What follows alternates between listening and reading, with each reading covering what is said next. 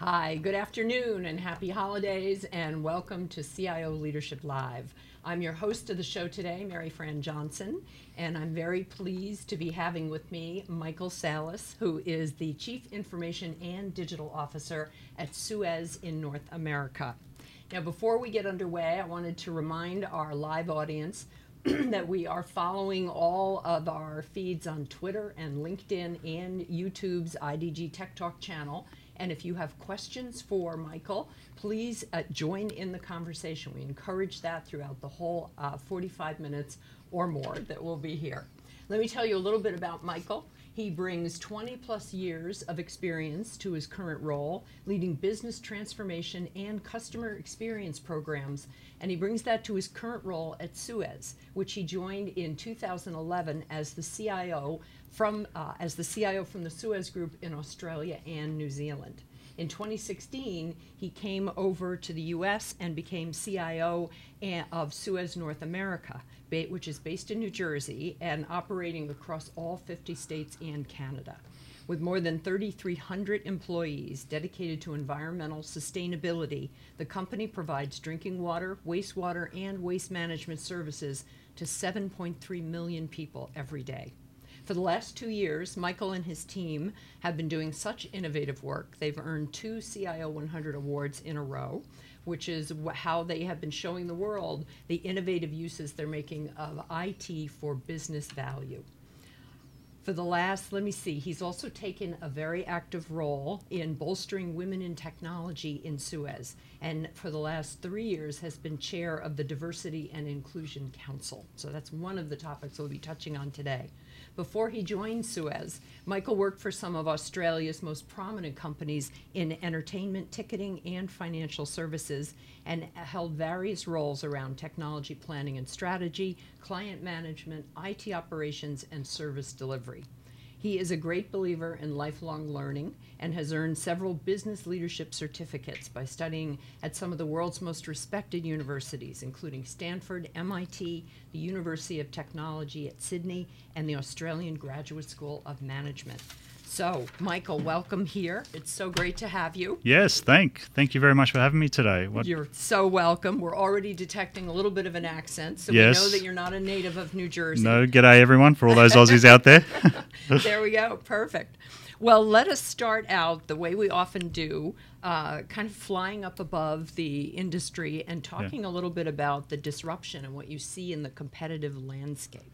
Yeah, I mean, um, you know, Suez uh, globally, uh, we're an environmental services company. Mm-hmm. Uh, we operate in, in, a number of businesses. Um, you know, one being the, the water business, and the other being waste and, and resource recovery. Mm-hmm. Um, so if we if we look at the water side of the business, um, you know, there's one main pipe coming down your street. There's one service line going into your house. So. Yes um, for someone to come and disrupt that business model, um, you know, one would say, well, there's quite a lot of capital. You know, you'd yeah, have to invest to do something. They'd need a pretty big pipe. A pretty big disrupt. pipe and pretty big yeah. pockets from that point of view. Yes. Um, and then also on the on the on the resource recovery side of the business, where there's some big plants that are recycling plants, uh, recovering uh, organic waste mm-hmm. plants, uh, mm-hmm. Uh, energy from waste plants. Um, they're they're huge investments, yeah, um, huge yeah. investments, and then you've got the collections business, which is a re- reverse logistics business, where you got to buy these trucks on the road, and, and yes. those trucks aren't cheap. So it's lots of heavy equipment involved. Exactly, exactly. A lot of industry. Mm-hmm. Um, so w- we could be complacent and, and think, no, we're not going to get disrupted. Yeah. But um, you know, I, I, don't believe that. I think there are parts of our value chain uh, mm-hmm. that could get disrupted if we don't invest in those areas. There are definitely companies coming in and trying to sort of get in between our relationship with the customer. Okay. Ah, there you go. Yeah, mm-hmm. and, and I think um, you know, in, in, particular, the utilities industry is not renowned for, for customer experience and customer service. So there are some players trying to yeah. get in between and, and see the value of um, providing a great service to our customer and, and, the data we can sort of um, sort of create a better level of service for them. Yeah. Um, and then on, on, on, the waste side of the business, it's interesting because there's a company we invested in uh, in Atlanta called Rubicon Global. Ah. And they mm-hmm. built a, uh, a platform to put um, all the individual uh, haulers on there. Um, and they created a platform that had a win-win for the hauler and the customer. So from the customer mm. side, it was more um, how do you get better environmental sustainability uh, sort of objectives and recycling rates, and mm-hmm. then for the haul, it was more okay. Uh, we can give them more volumes. We can um, help them with uh, savings on some of their uh, procurement for what Yeah. they do for the trucks and things like that. So. I don't personally don't believe the whole part of those industries or that whole industry is going to be disrupted. But Mm-hmm. at the same time, there are bits of the value chain that could be Yeah. if we don't continue to invest in, in innovation and digital and technology. Well, it's great that you're actually thinking about that relationship with the customer and changing it and advancing it and improving it. Because a lot of times with water and electric, with all of the services to our homes and our cities, you tend to only think of these things when there's a problem. Yeah, definitely. It's a little bit like IT, right? Uh, yes, it is. It? it's great when it works, but when it doesn't. I know that's when you get the call. Yeah. Um, well, and you've done more than just uh, talk with your executive committee and your board about opportunities. You've done the Silicon Valley tour with some Yeah. executive. You mentioned you'd done that recently. Talk a little bit about the focus you had when you went out there. Who went along? What kind of things did you do out in the valley? Definitely. I mean, this was uh, organised by by Suez, the, the group uh, Mm-hmm. out, of, out of Paris, and uh, there was a number of executives from all around the world. Wonderful. Um, and, and it was really to uh, sort of create that awareness around um, the pace that the valley operates, what are the opportunities in the valley, and the different ecosystems. Um, so part of that trip included um, visiting. Uh, venture capitalists, um, you know, and uh, Andreessens and Horowitz. Uh, we went there, and they had some startups that pitched to us. Part of it was looking at uh, education. We went to Stanford and the Stanford Research Institute, um, and then part of it was looking at some of the startups in, in the valley, both in the water and waste businesses. So it was it was a, a great um, five days where um, there was a lot of conversation. Um, there was conversation around, well, is that company a partner? Is it a disruptor? Um, is this something we need to invest in? Um, Creating those connections with all the different businesses around the world, and then at, from an executive point of view, point of view, taking it the conversation away from the traditional industrial company to more digital and how we can actually make the most of our digital investments and the data that we have in, in our different systems. Interesting. Well, you must be seeing a lot of beneficial fallout from that, Yeah, definitely, definitely. just in the level of the questions that get asked now. yeah, yeah, yeah. Well, one of the things that you mentioned was um, you've got a lot going on with your IoT, your Internet of Things platform. Um, there was, uh, I think you're just kicking it off, and there was a lot of data ag- aggregation going on around uh, operational reporting. Yeah, definitely. Talk a little bit about some of those specifics. Yeah, uh, I think um, so. Today we have the largest uh, smart meter network in the water industry. It's uh, I think it's 1,300 miles. Okay, so it's almost like our own network, right? Yeah. Um, and we have about 55% of our customers that are on smart meters. Um, Mm-hmm. So we have a lot of IoT today, um, but a lot of it is um, sort of segmented systems. One for the smart meter network, one for maybe uh, water quality sensors, some for IoT district essentially. IoT silos, Yeah. exactly. Um, and you know, no one's really just send, uh, selling you a, a, a sensor on the network. They're selling you a platform, okay, to really hook you into the data and, and the accessibility to the data. So, what we're uh, starting off uh, in the new year, we partnered with a, a company out here in Boston called PTC and their ThingWorx platform. Um, and we're going to trial a, a district in New Jersey where um, we're going to put on the one platform all the smart meters, all the district meters, the water quality sensors, the pressure sensors, and all that sort of stuff, and expose all that data in the one system to all the operators to be able to manage that system and things like that. So it's exciting times. I'm, I'm, it's something that I'm really excited about and passionate about in our business because I think data is is gold for us. Um, Yes. You know, and and we're capturing so much of it, but we've really got to um, you know build that data driven culture in our organisation and really you know harness the insights and the value we can get out of it.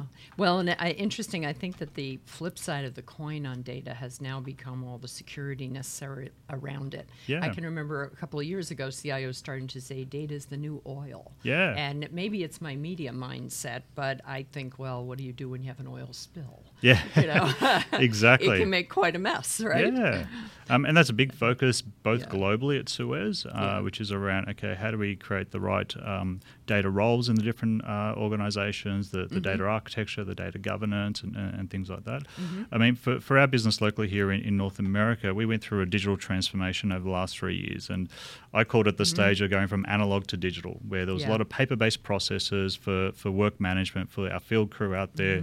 We're now uh, we're making investments in infrastructure. The uh, transmission distribution crew would have a folder this full of permits and, and plans and, and all that sort of stuff to our customer in- interactions and things like that. So we've we've gone from that analog to, to digital sort of um, mm-hmm. sort of organisation, in particular in our in our water utility business. Now it's time to go from that digital to that data driven organisation, yes. and that's much harder because it's a big cultural change. It's not it's not about technology, right? Right. The technology has become easy now, and now it's about people's behaviors yeah. and the way they respond. Well, already we have our first question from our LinkedIn network. Thank you very much for that. Um, and the question is, it's playing in on your accent there. Do you okay. see a cultural difference in the way IT and IT leaders are viewed between Australia and the U.S.? Oh, ah, interesting yeah. question. You, uh, it is a good question. You've had a first-hand, a front row seat for that. Definitely. Uh, mm-hmm. I think I'll put some context around it. Okay. Uh, you know, Australia is a population of 24 million people in a continent the size of the U.S., right? And and mm. here it's mm. 300 million people, right? More crowded. It's a yeah. little bit more crowded. Um, yeah. So we, we have the, the saying uh, called the, the Aussie Battler, okay, which mm-hmm. is sort of, um, you know, we're, we're a small country, um, but we're quite uh, an innovative sort of country and yeah. have a I would say a knack of simplif- simplifying things, right? Okay. And, and, looking at mm-hmm. how to make things simpler. Um, whereas, um, you know, over here, what I've noticed is, um, you know, it's a lot more complex. Okay, just because we have of a the knack scale, for complicating things. Just the scale, saying. how yeah. many people, mm-hmm. uh, regulation, and, and, and things oh, like that. Yeah, yeah. Um, so it, it's definitely uh, a lot more complexity. Mm-hmm. But some of the skills that I like to bring into my role is trying to look at that complexity, understand it, and then try and simplify it in terms of the messaging that I'm giving to the to the executive team. Right. Right. But great question. That is a good question. Um, well, and back a little bit to uh, the disruption that you see around in the industry. We uh, we talked a little bit. We touched on the waste business, and that globally, that's much bigger than here in the U.S. for Suez. But you did mention one company you had invested in that was a real disruptor there. Mm, definitely. Do you want to talk about that a little bit? Yeah, Rubicon uh, Global, mm-hmm. uh, based out of Atlanta. Pretty much when I started here three and a half years ago, one of, one of my roles that, that I was given was to do the due diligence on, on the company um, which was really interesting. Oh, on really, Rubicon. Yeah. Okay. Mm-hmm. Um, and and the business that I worked for in Australia was predominantly a waste business, mm-hmm. um, and so I had a lot of experience in terms of um, you know the, the, waste business, how you it operated, their, the business model. expert on the ground for yeah, that. Then. Yeah, and um, you know I, I um, I'd been following Rubicon previously, and they've been doing some some real innovative uh, things, and yeah, it's it's a great business model where if you look at the, the fragmentation of the market here in the US and, mm-hmm. and what they're pushing for, um, they've created a great platform to put all these independent haulers. There might be a company that or, or mum and dad that own mm-hmm. three or mm-hmm. four trucks. You know, having the scale and ability to compete uh, with some of the big players in, in that industry, um, and their their values are completely aligned with us in terms of resource recovery, environmental impact, and making sure mm. we can um, you know, really reduce our impact and, and waste on, on the environment. Um, huh. They're doing some really clever things, in particular in the in the smart city space, um, where they're mm. using uh, definitely some of the technology in their trucks to um, alert their, their clients or the municipalities um, of whether it's uh, you know. Uh, potholes in the road, or, or, whether there's issues or whatever. So they've got a, a really good um, business, a current business model, and looking some real innovative things in the future but I won't let, let out too many secrets. Oh, okay, yeah. Well, no, we don't want. We I know some of your folks are listening today, yeah, so we don't want you to like get in trouble yeah. with the boss. We've got another question with such about the IoT network and how large it is. Do you see any potential to offer additional services that homeowners might be interested in using the platform that you're going to pilot? Uh, yeah, we've um, we've piloted uh, street lighting on that same mm-hmm. uh, network that, that we have. Um, so it's definitely something that we can look at additional services, but at the mm. end of the mm. day, it's got to add value to the customer. Yeah. Okay. Um, and then uh, you know the street lighting w- was great for whether it's a municipality that we uh, ser- it's in our service territory or whatever it may be. Mm-hmm. Um, but that's about as far as we've taken it. Um, you know, definitely exploring parts of that, but but not something that's uh, in the immediate future. Okay. Well, and one of the things that you'd mentioned, um, you know, that for at least three years you've had a digital transformation effort ongoing, and uh, that maps that maps so well to what I hear from so many CIOs because it's a three to five year process to kind yeah. of get into that position where you can say, all right, the transformation is well underway and lots of things are working. And you had mentioned that you've been very fortunate with Suez, both in the uh, Australia and in North America, about the level of executive support that you've had across the suite. Did that happen just in a flash, or what was it that what got the executive committees and the boards uh, to that sort of level of support? Uh, look, it, it, it was a lot of work to, to get there. Um, I, I was fortunate. Um, we all want to hear that it was easy. Yeah, no, unfortunately, it's not. I- No, I, yeah. You know, I remember. Um, I'll tell a little bit of a story here where when I first started and started putting the plan together in terms of Mm-hmm. the investments we needed to make uh, into our, our technology team, um, and they're quite significant um, Mm-hmm. and something that that business in North America hadn't hadn't seen before.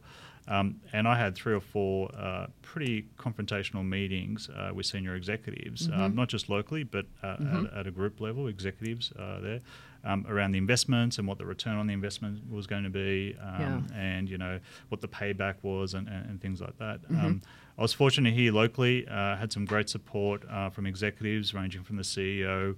Uh, to also the CEO of the utility business, David Stanton, who has been a, great supporter of the team um, and the investment in digital. So I think it's always easier for the CIO when um, your peers and, and, and you know leaders of different business units are completely supportive of what you're doing and how di- digital can enable you Yeah. know, their business Yeah. growth or their optimization. Yeah. So, um, but it wasn't easy to get to that place. And and you know what I would um, advise is firstly you got to get the basics right. So if your service delivery is not working. Um, then you're not going to get a seat at the table. You're not going to have those more strategic discussions. Um, and I was fortunate enough when I started that um, the service desk we have uh, here at Suez in North America was getting satisfaction ratings of over 80%. So it was fantastic. A great team there. That's They're getting over 90% month on month at the moment, which is fantastic. Yeah. That allowed me to build the capabilities around project delivery and change management. Okay. Ah. And so um, you didn't have to fix a lot that was broken. I had to create Yeah. a lot that wasn't there. Uh, that's nice. That's a much Um, that's a much better role, isn't Yeah, it? yeah. I mean, we, Yeah. you know, strategy and architecture was a big piece. So the first year was building uh, that technology roadmap and getting buy into that. Mm-hmm. The second year was building that project management capability and Mm-hmm. change management and delivering, uh, you know, about 20 projects um, Oh,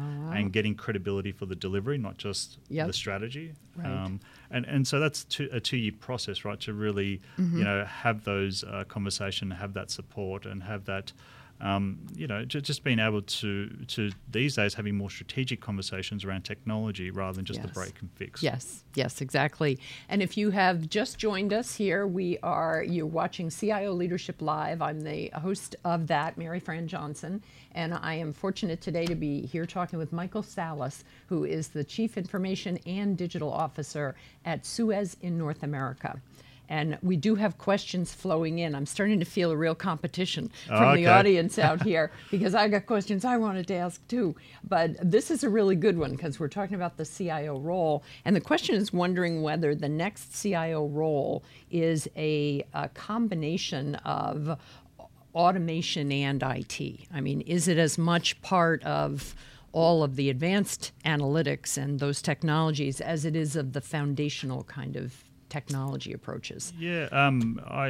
We talked about this a little bit about it being the orchestra conductor, and I Yeah, think that question gets to that. I completely agree. I think there Yeah. there is you need to to have those capabilities around technology and enablement and service delivery.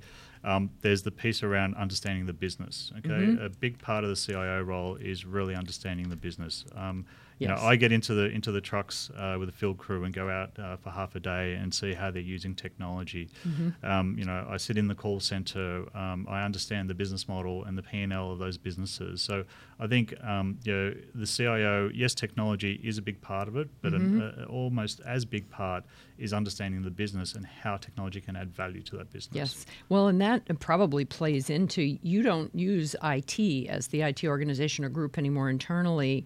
You are business technology services. Yeah, and um, BTS, yeah, yes. and it was a it was a um, you know, it was a it was a name I put together for the team in Australia, uh, Mm-hmm. and then when I came over here, uh, I, you know, IT it was very much a, a back office IT team, and we had to transform it. So part of it was rebranding to, to business technology services, and Mm-hmm. why that name? Business. That's who our customer is. Okay, that's when we can't forget that.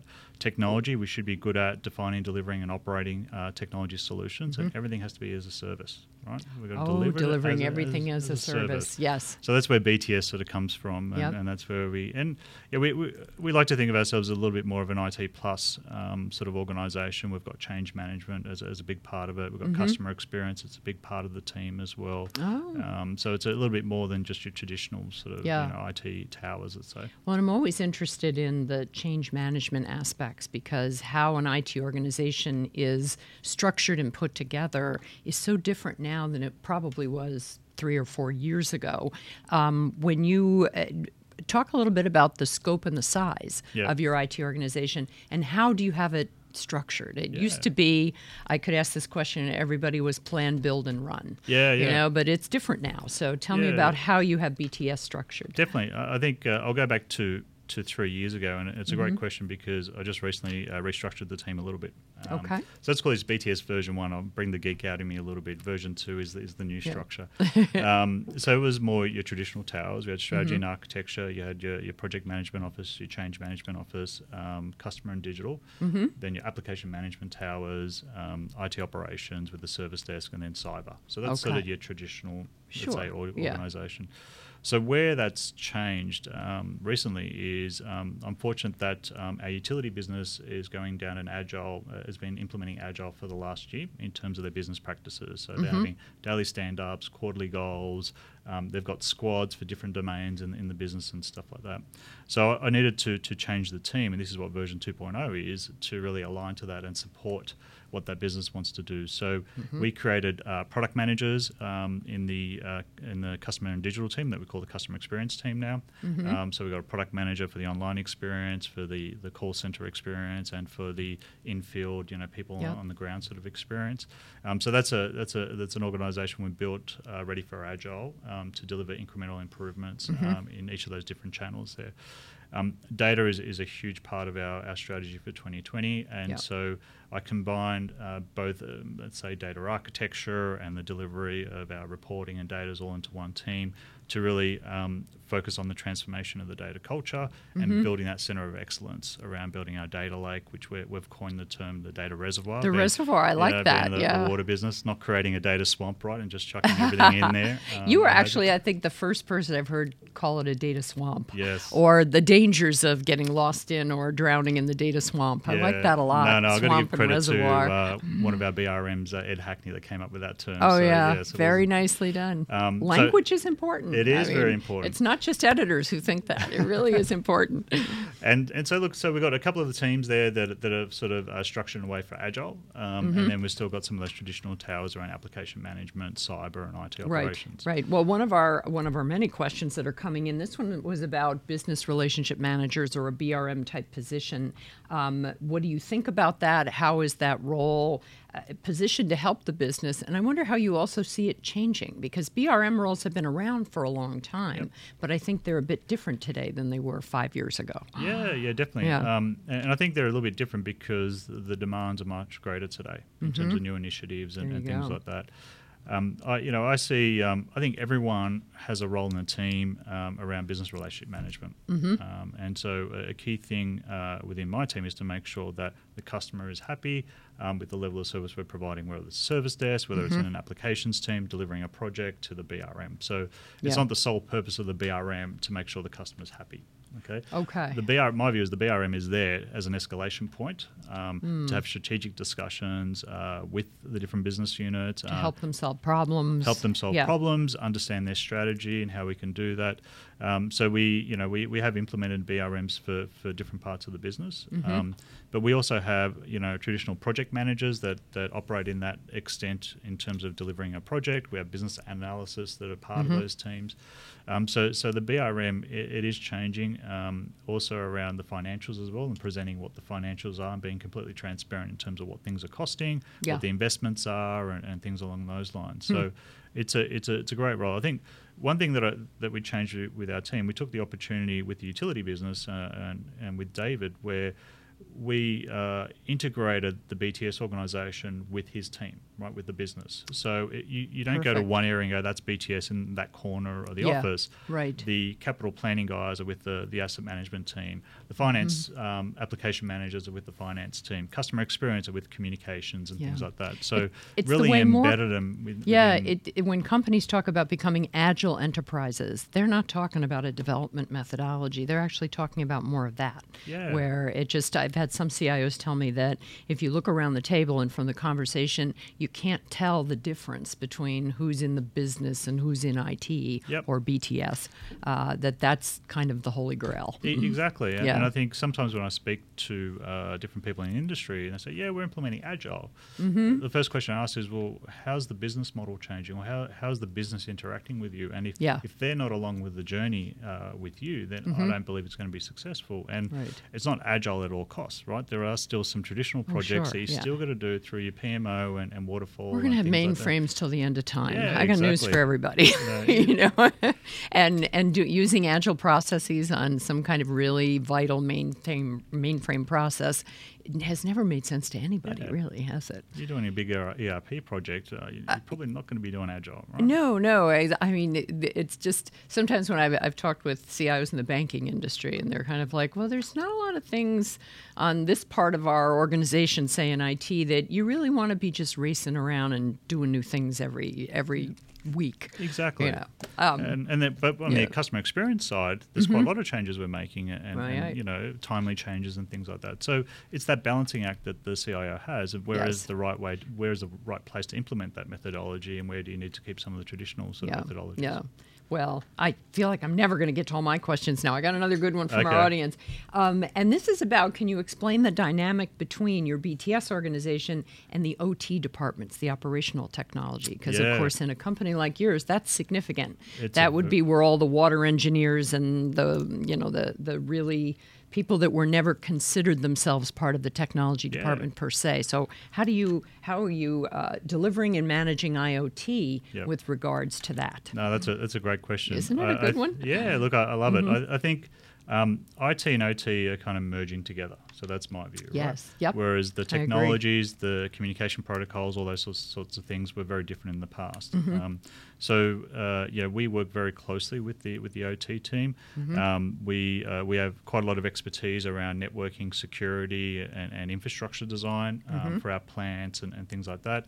Um, and they obviously have a lot of capability around automation and how to run the plants and, and what's important to, to make sure that plant's operating. Yes. Um, so we, we actually work really closely together, um, Mm-hmm. and uh, we're actually seated with each other as well. So the actual strategy and architecture team are right next to where the operational technology Yeah. team is. Um, so they're, they're working hand in hand in a lot of these projects, um, and it's not that's ours or that's yours. It's, it's Mm-hmm. really working on it hand in hand. And cybersecurity is one of the interesting ones where who is ultimately responsible for that? Um, And I believe in my organisation, it's me. Okay, The. Okay. the buck stops with me, and so I need to make sure that I'm working with the OT team to help secure their platform, secure the plans, and take advantage of some of the, the stuff we've implemented on the corporate side um, Yeah. that, that actually makes sense to implement on that side. So Mm-hmm. we are working very closely with each other, um, Mm-hmm. and um, you know, but as you, yeah, there's a, there's a different culture between the two, and, and you've got Sure. to work through that. Um, but I'm really happy with how it's operating today. Well, and on the OT side, I, and maybe I'm wrong in assuming this, but doing like turning a lot of standardized processes into agile approaches probably is not one of the things that's high on everybody's list. you know, Exactly. I'd, so I'd be correct with that. Um, uh, also, I was thinking whenever there is um, a really big, terrible data breach, it's almost always the CIO who gets thrown out the door. I've noticed. Usually. know, sometimes hand in hand with the CSO, Yeah. but you know the CIOs do tend to take the brunt of it. So I think it's fair enough. It's smart also to realize that it really does stop with you. Yeah, yeah, Um, yeah. And you know, it, it's gonna they're gonna get in through the weakest link, right? Yes. Regardless of whether that's the corporate or the OT Exactly. or whatever it may be. And sometimes it may be an old system that OT installed in the basement. I think that that was behind one of the big retailers that had a breach. Definitely. It was like the HVAC system, some little Yeah. terminal on the network. That stuff can happen. Um, I have a question about uh, for the. Um, for those who have 15 plus years in IT leadership experience, what skills or strengths should IT leaders most focus on to update What kind of skill sets Ah, should? okay. Yeah, that's a great question, isn't it? And I know that you have done a lot of, uh, you know, like I mentioned Stanford and MIT and Yeah. the Australian universities, that you go back to school a lot. So, Yeah. what kind of skills should your very your more mature CIO and CDO colleagues be looking to make sure they stay on top of, or that they upskill themselves Yeah, on? definitely. Look, uh, um, I know, I'm a real big believer in the growth mindset. Yeah. Um, um, so your learning and your growing doesn't stop when you finish your college degree. Um, It's got to continue throughout your, your career, in particular if you're working in IT. Um, I try and um, really every year do something um, to up my skills. I've got, um, like saying, certifications in some of the traditional frameworks like ITIL, you know, Prince 2, you know, TOGAF for architecture. But then I've also done some some great courses. Uh, I recently did one at Harvard, um, which was Clay Christensen's uh, Disruptive Innovation. Oh, okay, Highly great. recommended. Fantastic course Yes. around you know disruptive innovation. Um, and so for me, it's it's around developing more some of those soft skills, Mm-hmm. um, but also having that inquisitive mindset to think about where is certain technology going that might be able to add value to the business, right? Yeah. And so, you know, I did a, a Coursera course on machine learning, um, you know, my own time. Uh, I think it was Andrew Ng's um, sort of course on there. Yeah. Um, just because I know it's a huge potential for our business. Yes. Um, and I need to get to understand it a, a lot more. Yeah. Um, so having that growth mindset um, and, and always sort of learning and, and wanting to learn, I think, is Mm-hmm. instrumental in, in a CIO role. Um, and uh, definitely not to lose track of the soft skills as well. I mean, Yeah. they're, they're very important. Um, Yeah. And uh, you Most know- CIOs have to build that aspect of themselves up because the first 10 or 15 years of your career it may be more about what you know technologically Yep. but now it's leadership is a whole different Yeah, kettle of skills isn't it I, was, I was that Yeah. techie CIO, you know, back in back in the day in, in Sure. Australia, um, and I had to learn the hard way in terms of being able to uh, communicate and, Mm-hmm. and, and sell what we're doing and getting up there and presenting to boards and, and things like that. yes Um, yeah, we do. I I definitely um, push a lot of training within the team. Mm-hmm. Um, sometimes it's presentation skills training. Um, sometimes it's training around customer service. Um, sometimes you know emotional intelligence training. Yep. So all those things are, are very important. Um, you know, as you get into that CIO role, and and more importantly, um, vendor management. Okay, a big part of Oh, our yeah, role yeah yeah is managing vendors, Mhm. and I, I don't believe it's something you can Joe. Look, that's procurement's job. It's not our job to do right the more and more that we're buying services as opposed to software or hardware, the more and more you've got to really understand those vendor contracts, how to manage those SLAs, how to manage the life of a vendor contract, uh, which is an important skill. Well, and that can be the heart of risk management. When Yeah. you look at all the risk you might encounter, we did at, at several of my CIO events last year.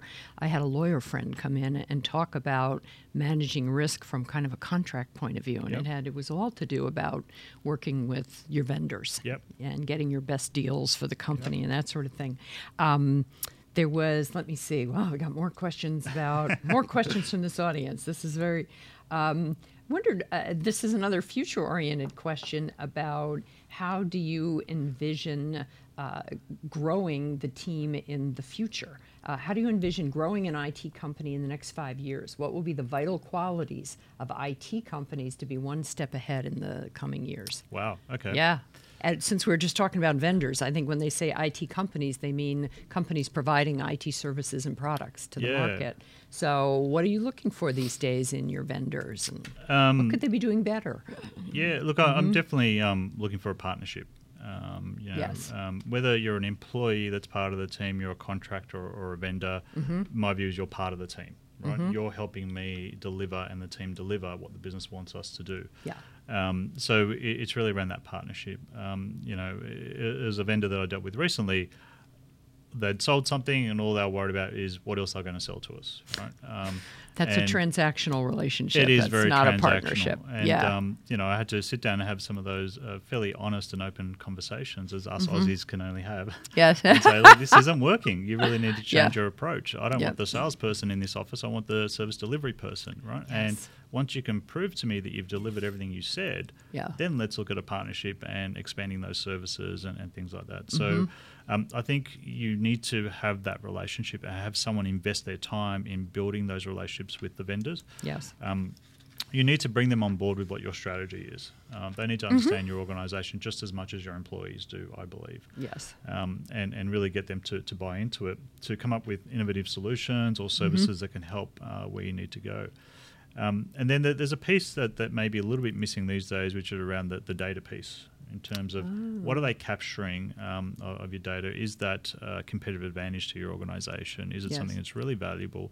Um, and then really having those conversations around um, who owns that data, how's that data going to be shared, um, and, and, things like that. So that's one of the th- issues we always talked about when my lawyer friend would come and do a presentation to the audience. He talked a lot about paying a lot of attention in contracts to what's happening to your data and is it getting aggregated and is it being used to create some new product? Yeah. And if so, how come you're not being compensated for exactly. that? Exactly. Yeah. And, and that's yeah. one of the challenges with a lot of the mm-hmm. um, startups that are doing machine learning these days, where yes. you give them your data, that actually makes their algorithms a lot better. Sure, it does. So you yeah. might be you might be doing a pilot with them to see if it's valuable, whatever it may be, but you need to make sure mm-hmm. in the contract that once the pilot's over, successful mm-hmm. or unsuccessful, you need to get that data back and it's off their platform. Yes. Because the more data you put into a, a an point. algorithm, the more valuable it's going to get, the more yeah. they're going to tweak it and, and things like that. Hmm.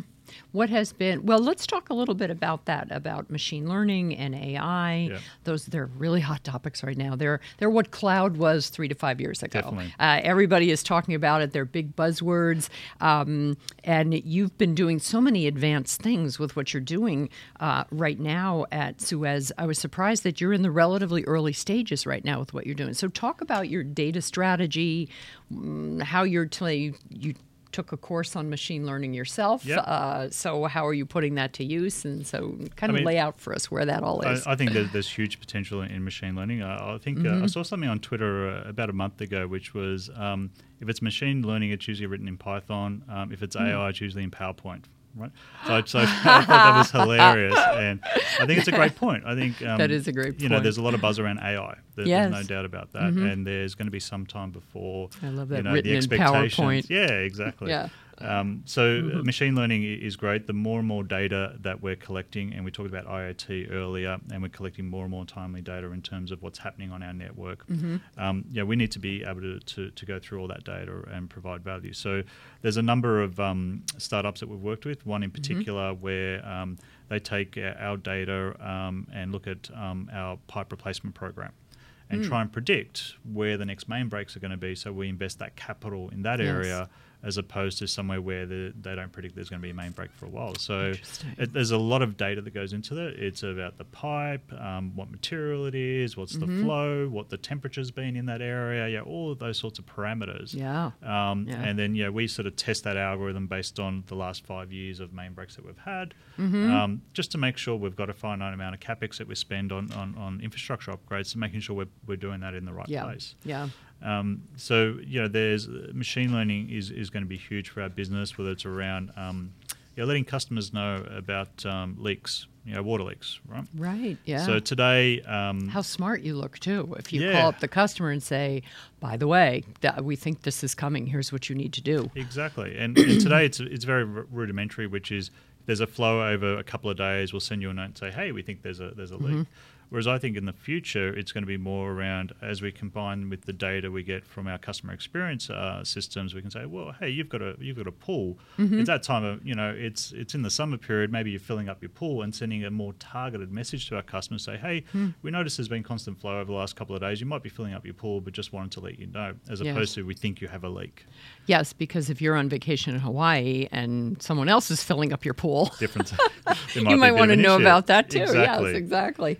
Um, let me see. I wanted to uh, pause for a moment and welcome you if you're just joining us. I'm Maryfran Johnson. You have tuned into CIO Leadership Live, and I'm talking today with Michael Salas, who is the Chief Information and Digital Officer at Suez in North America.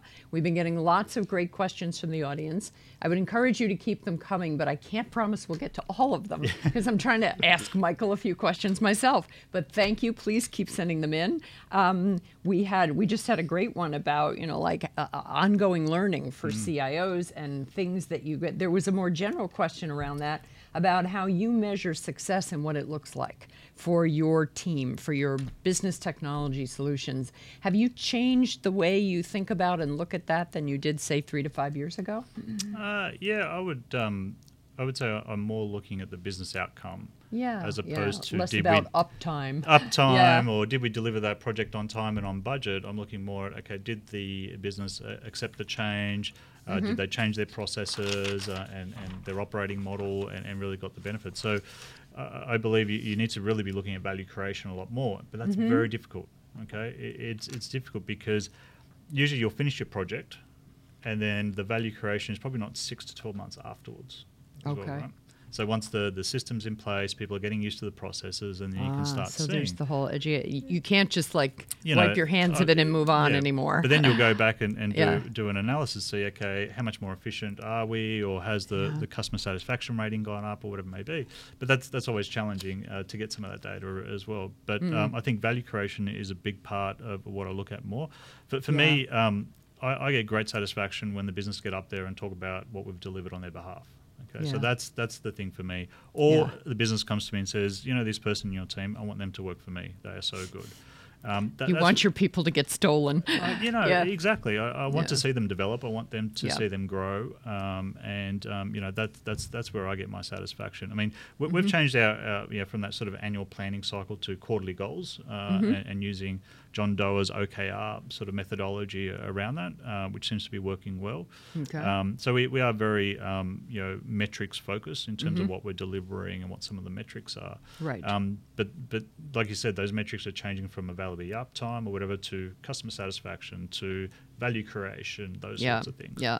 Well, and I know you and your team have been actively involved in uh, customer journey mapping. Yeah, definitely. And that's not something you just sit down and draw a few graphs on a paper. It's complicated, right? Very. Uh, talk about talk about that a little bit. I mean, that's because you said that you mentioned that part of your role is to change the mindset and and make people really think in terms of the customers. You Yeah. know, so how have you done that, and how was your group involved? Uh, sometimes um, we focus a lot about internal processes Mm-hmm. and how to optimize those internal processes so we Okay. can, you know, we can get more work done or whatever it may be. So um, earlier this year, we we um, went through a process to, to build a customer experience strategy for the next five years, and a big part of that was creating these customer journey maps. And Mm-hmm. Okay. what they were was more bringing all um, the leaders of customer service from around the country together with the uh, customer experience team Mm-hmm. and pretty much mapping the journey from the customer when they move into a, a house or an apartment in our service territory to paying their bill to resolving their issues to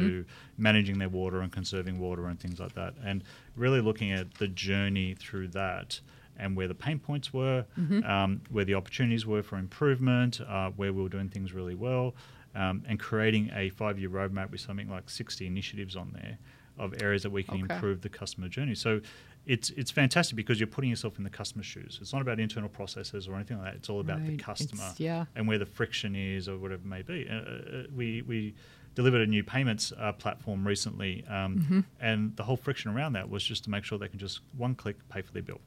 Okay? Yeah. Rather than enter their credit card every single time and their expiry dates and all that sort of stuff, Mm-hmm. or they can just very quickly say, "Hey, I want you just to to direct debit every month." And they can actually just tell Alexa to do that now, right? Yeah, yeah. I mean, uh, as part of that, that um, Give a shout out to Yeah, you to know your, Alexa. whatever your voice recognition uh, system is. Yeah. yeah, that was that was Uh, great because we um, we did a, a huge investment in terms of our customer portal. Um, Okay. Then we Mm-hmm. uh, implemented a new platform into our 14 customer service centres around the country. So on the one IVR platform, and Right. both those solutions were completely integrated with the back end systems. Mm-hmm. Um, and so we, if we look at the the IVR system. Um, when a customer calls, we try and predict what they're calling about to try and put them in contact with the right person. So, Mm-hmm. let's say their, their bill's overdue, let's put them into to billing and payments, just see Yeah. Mm-hmm. what, what happened, is there an issue or whatever it may be. Or if there's a main break, particularly in the area, let's put them Mm-hmm. into the, the emergency response plan group and whatever it may be. So we're, um, you know, our IVR solution is uh, about 40% of the calls it's dealing with, okay? Wow. Which is, Okay. which is great, okay? Yeah. Uh, and it could be something as simple as what's my bill, right? Yeah. So we were able to reuse a lot of those investments to very cheaply integrate it with Alexa, okay? Because Mm-hmm. Nice. we've got this Right. open web services architecture and got this middleware that we invested in uh, three years ago called MuleSoft that was bought by Salesforce. Uh, you know, I think Mhm. last I remember uh, that, year, yes. actually. Mhm. Um, so we we've got this whole API strategy, and it was very easy to reuse those APIs already built and point them to Alexa. And all of a sudden, Ah, we've got very cheaply a great service to our customers that are vision impaired, Mm-hmm. or um, a lot of people are using voice as a new interface, right? Um, I know when I look at my yeah. my younger daughters, they're talking to Alexa all the time, a lot more Mm-hmm. than on on a screen. Yes. Well, in, in, in many ways, it's high time too, because my um, my son, the one who, who actually works at Google, I remember as a three year old him going over and looking at the VCR and couldn't a three year old, mind you, and leaning over and saying play. and standing there, and of course nothing happened. But uh, it just the expectations we have from from technology often don't have anything to do with what is currently available Yeah, definitely. especially if you're a three year old, I Yeah. guess.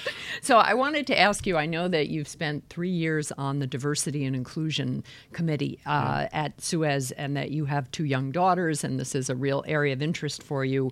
What have you tried to do around that and what kind of things do you encourage inside of Suez?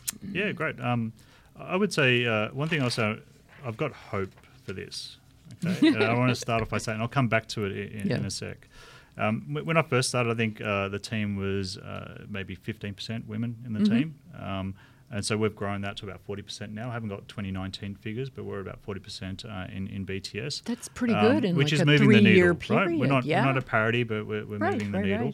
right. Um, Suez uh, are very um, active uh, in terms of uh, gender parity, um, and you know there's some mandates where any managerial position there needs to be a qualified woman that's uh, interviewed Mm-hmm. uh, as part of that. Um, we have goals in terms of our long-term incentive plans. Um, Mm-hmm. We have a new CEO, Bertrand Camus, uh, at, a, at a group level, um, who has reshuffled his executive team, and there's a lot more women on that executive team, which is Mm-hmm. Which is fantastic. So. Yes. Um, uh, you know, th- there are some things we are doing um, within the to, to really, especially in an IT uh, team and also within the water industry, let's say, uh, which has traditionally been uh, male dominated. Um, what, what I would say is recently um, I was nominated for an ORBIE New York CIO award. Yes. And, and I turned up to the uh, the nominations dinner. Uh, sorry, the yeah, the nominations dinner, and, and I looked around the room, and there was one woman in the room. Um, and, and, And a lot of women in IT have that experience, especially CIOs, female CIOs. Exactly. All And- have stories like that. And, and Yeah. you've been to the CIO conferences, right? It's a I've- lot of I've men. run a lot of them, a yes, lot. There's a lot of men on stage, Yeah, right? Um, I know. so- I've got nothing against middle-aged white men. I like them quite a bit, yes, but often too, yes, they are. We've just going to bring some balance, I think. Yeah. And um, it's just you know, bringing so in some different viewpoints. yeah, yeah, yeah. And, I um, you know, so I spoke to the organisers and I said, look, you know, Mm-hmm. why haven't we got more women in the room?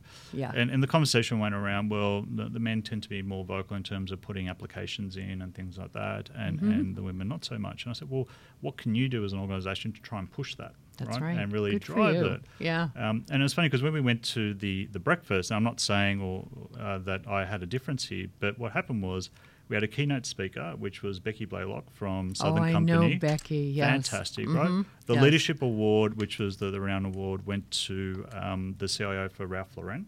Okay, Oh, uh, Janet, Janet Sher- Sherlock. Janet yes, of course. And then out of the four categories of the other CIO awards, two of them were given to women, which I thought was fantastic. so That that's why I have hope. You Yes. know, I'm hoping that that can continue um, in some of these conferences and CIO conferences we have, where we've got a little more, a little bit more diversity of thought on stage, Yes. and it's not just the, the men up there talking about what Yes. we've done and, and things mm-hmm. like that.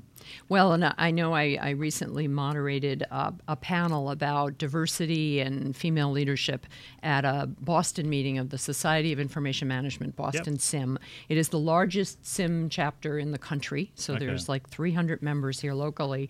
And we had a panel discussion. And I have five fantastic women on the panel, and I had them at the end. Everybody was giving their recommendations, and just everybody was basically on board with we need lots of help from the men in our lives and the professional and on a personal basis that that is all very important and that it is not something that women can solve all by themselves.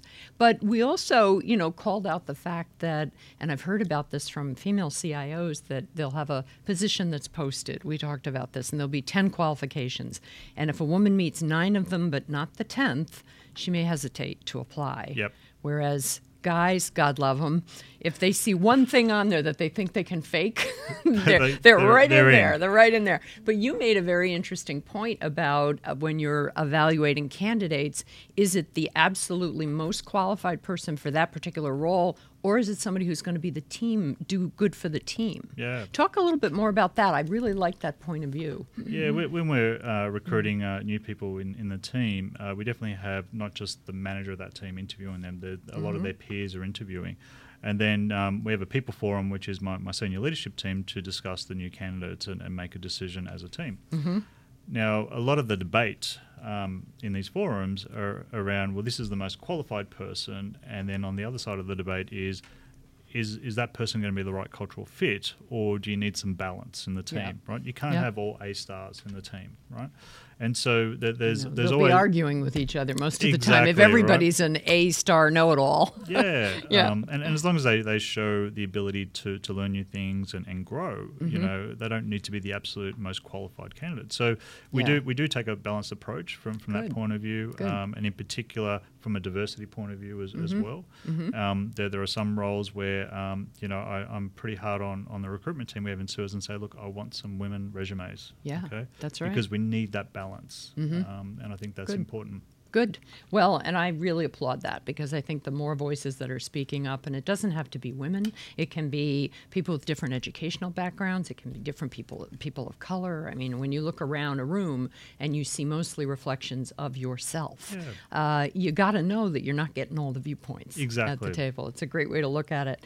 Uh, well, I can't believe our time has gone flying by. That's it already. Yeah, it's it already. I told you it would fly, and I have to I, for all the great people that sent questions in. I'm sorry we didn't get to every single one of them, but we're going to actually, as we go into 2020, we're going to extend our time with Leadership Live to a full hour, which you know I applaud. I think that we maybe we'll get to more of the questions that way, but I want you to wrap up just with. Uh, kind of, yeah, you like a message of hope. I want you to talk about uh, your leadership lessons learned, the things that you think are it really basically should give CIOs and CDOs out there the most hope as we go into 2020. Great, thank you. Mm-hmm. Um, look, I would say uh, I mentioned earlier around understanding the business. I Mm-hmm. think that's that's a key. That business acumen is, is a key part of it. Yes. Uh, we talked about customer service and, and whether it's your internal customers or Mm-hmm. whether it's um, your, your your external customers in the organisation. Um, I'm a big believer of authentic leadership. Um, Yeah. So uh, I like authentic leadership and servant leadership. yeah, I really like exactly. that, those so ideas. if I'm asking the team to go and be out there in the business and, Yeah. and, and work with the business and post on our Yammer group whenever they're out in the business to show they're out there, I've got to do the same thing. So it's it's walking the talk at the end of Mm-hmm. The day and not expecting someone to do something that I wouldn't do myself. Mm-hmm. Um, so we have a, a lot of um, sort of town hall meetings. Uh, we call it it's usually on a Thursday, so we we call it uh, TGIT as opposed to TGIF. Um, Okay. Yeah. So and um, you know we, we just talk about what's worked well, what hasn't, what the challenges are, and, and Mm. things like that. So kind of like the agile stand-ups. yeah, that, that kind um, of thing. So yeah. so definitely um, that's an important part. We talked about the growth mindset. Uh, Mhm. Okay, always learning. Yep. Um, and then you got to um, you know recognition for the team. Okay, that's that's paramount. Um, Yes. I mean, wo- working for a company like Suez, um, it is a challenge to find talent.